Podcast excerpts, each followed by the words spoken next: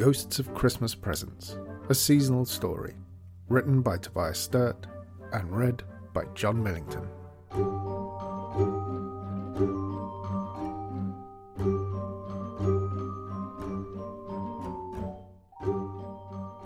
Chapter 15 In the dim depths of the library, on the lower shelves, the corridors are silent and unlit. Here the books are untouched, the stories unread, the pages unturned. Time gathers, unswept, in the corners, and the shadows forget the light. But light is coming. There is a distant glow, somewhere in the maze of passageways, and a sound, a flat sound like someone hitting a rock with a fish and accompanying it a regular ticking clink like coins bouncing down a staircase and the scrape of something heavy across stone. Flap, chink, flap, chink, scrape, flap, chink, flap, chink, scrape.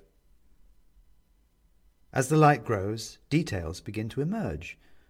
Corbels and arches begin to glimmer out of the darkness.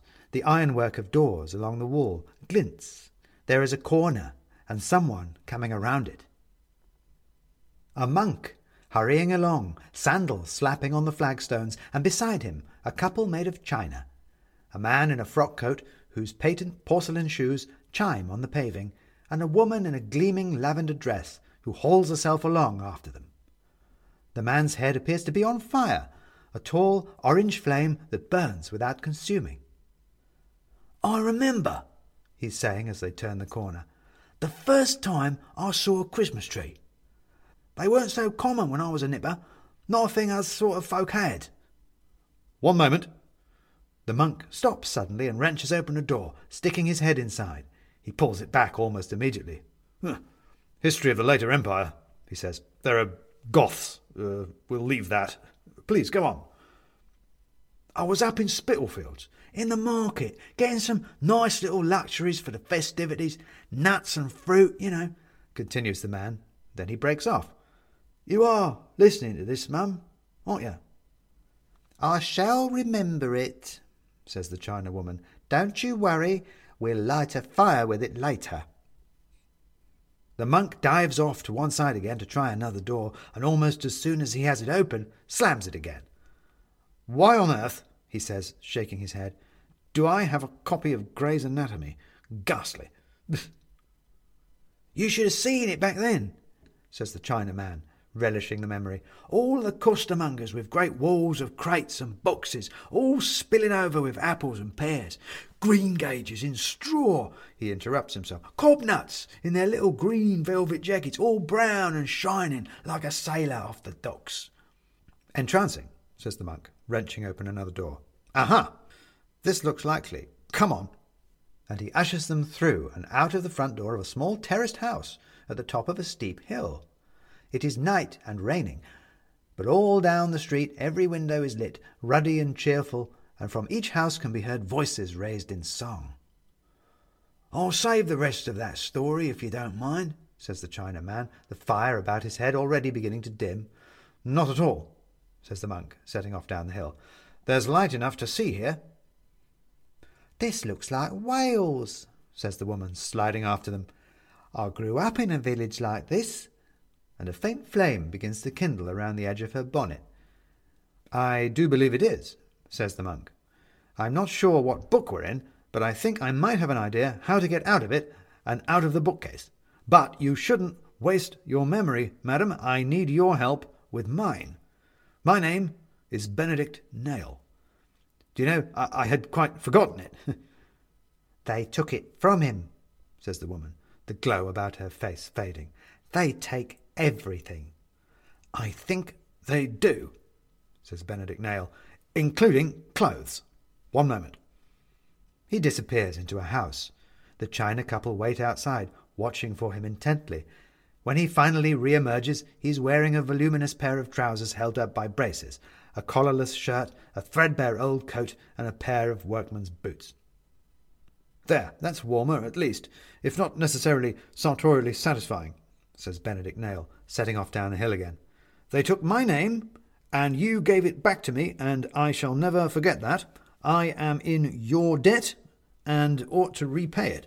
Well, says Bobs, the Chinaman, we do live in your China house. You do, says Benedict Nail, uncharacteristically cheerful about it. And why not? I don't mind. I think, uh, as far as I recall, you don't, says Bobs hurriedly, wanting to make sure this point is cleared up. He could get us out of here, says the woman to Bobs. Tell him that. If he wanted to do something, he could get us out of here. I want to go home. And you shall, madam, says Benedict, and he even claps his hands together cheerfully, because if I am not mistaken, uh, that is the pit head at the end of the road, and where there is a mine, there is a way down. He is not wrong, Mr. Benedict Nail.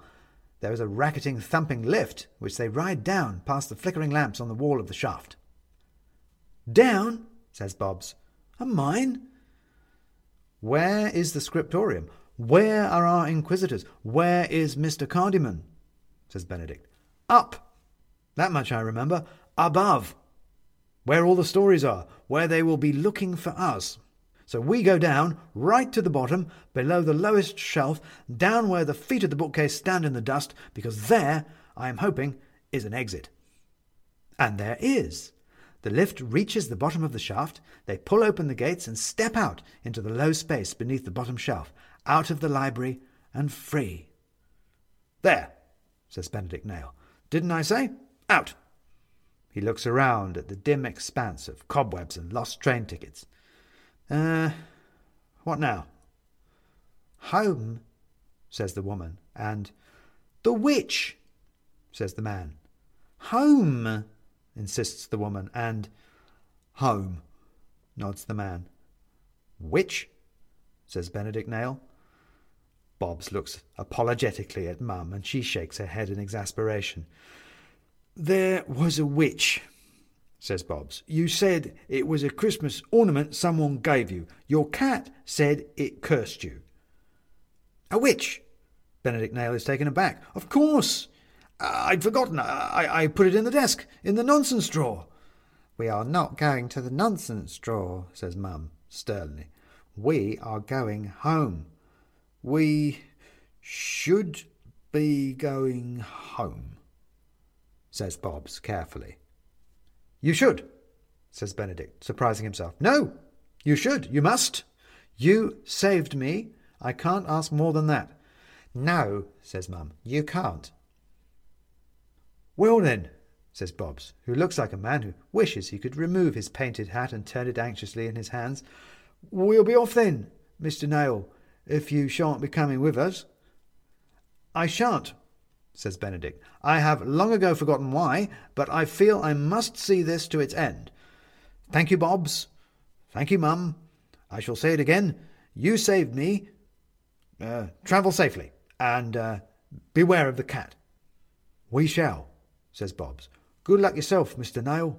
Farewell.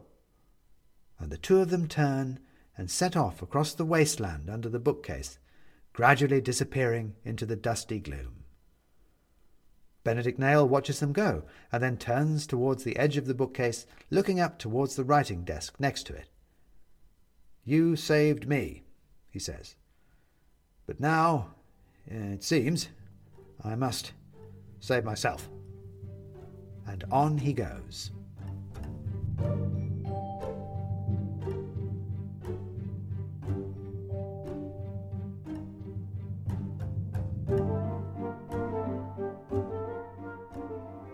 Been listening to The Ghosts of Christmas Presents, written by Tobias Sturt and read by Jon Millington.